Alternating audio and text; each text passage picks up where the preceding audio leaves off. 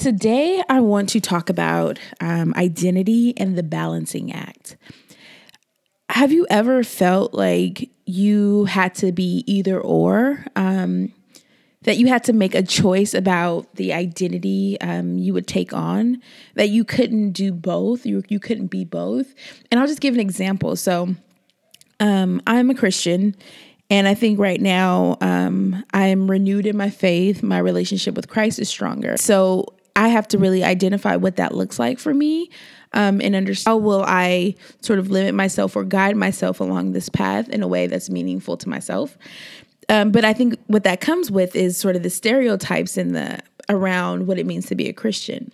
So I feel like I have to give up a lot of stuff, even things that may be beneficial or that I think are fun or still cool. So, for example, um, on Saturday, I went to a gospel concert. I was so moved by it spiritually, mentally, emotionally. Um, and I even had to take some time to just reflect on it after. Um, but I was going to go hang out with friends. And so I literally had the conflict in my mind of, you know, do I go out? Can I go out? Do I have permission to go out? Um, even though going out could be really fun for me. So, um, so I was conflicted about the and. I, I didn't believe I could do the and. It was like either or. Um, but I have to reconcile in my mind, um, in my heart, in my soul that I could do both. For me, uh, being social, dancing, um, hanging out with friends are, are, all important things that I value.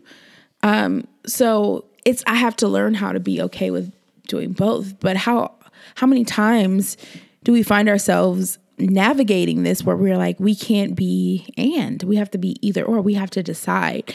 And i spoke with someone recently and they it just made so much sense. Like how do we reconcile that? And it's just a matter of of realizing that you can be both. You can do both. You don't have to choose. And and it's a conflict um, that i think that even comes with you know being a child um, having parents who make you feel like you have to choose. Can you hang out with your friends and do well in school? Sometimes it's the cause of your failure in school or um, mishap in school is stems from your friends. So sometimes your friends, your parents will offer up this opportunity and say, "Hey, well maybe you should stop hanging out with your friends um, to get better grades," or maybe so. And it's like you almost have to give up a friend to be a, a student. And that's not how life works. So, how can we do and not just focus on the either or. Um, and there's one particular woman in college who I admire, and it was because I saw that she was the and kind of person. She was, I will be a great student and I will go out and be social. Um, and being able to balance that and manage that is just it's amazing and it gives you a chance to honor all um, the parts of yourself there's a type of um, therapy that focuses on the whole person. And what um, it's called just gestalt therapy. Um, and within that you think about yourself as a whole person. What does it look like to you know be all that you are?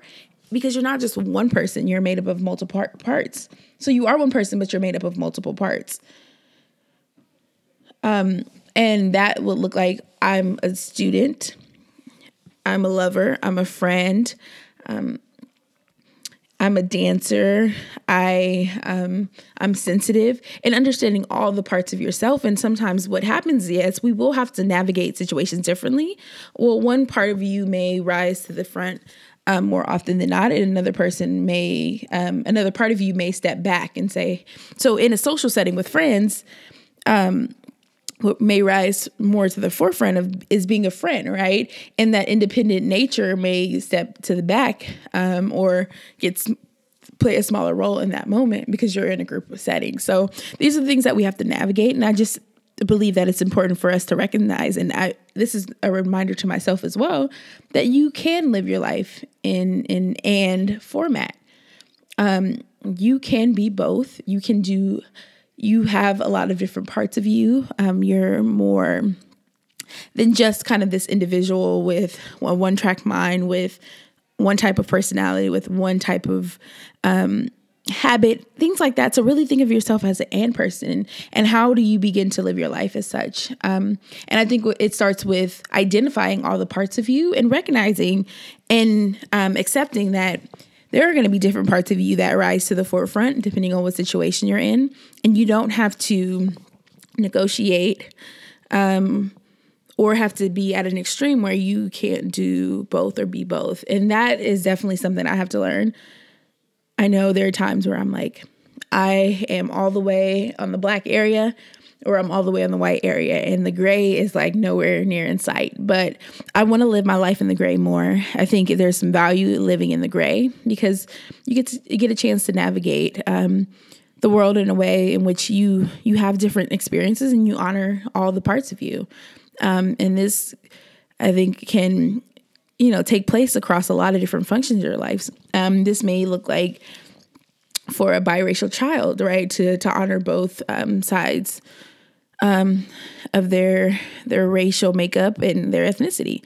Um, and saying I'm both, and right, like what does it look like to honor that? And that may look like, um, you know, for a student, right, to be a social butterfly or someone who's social but also academically focused, um, and, and, finding that balance. Um, so there's a lot of different things to where we um, can sort of challenge who we are and what we're doing. Um, but I think it's it's a great way to to navigate the world and understanding that there are some in betweens, that there there is the end option, and you don't have to just focus on either or.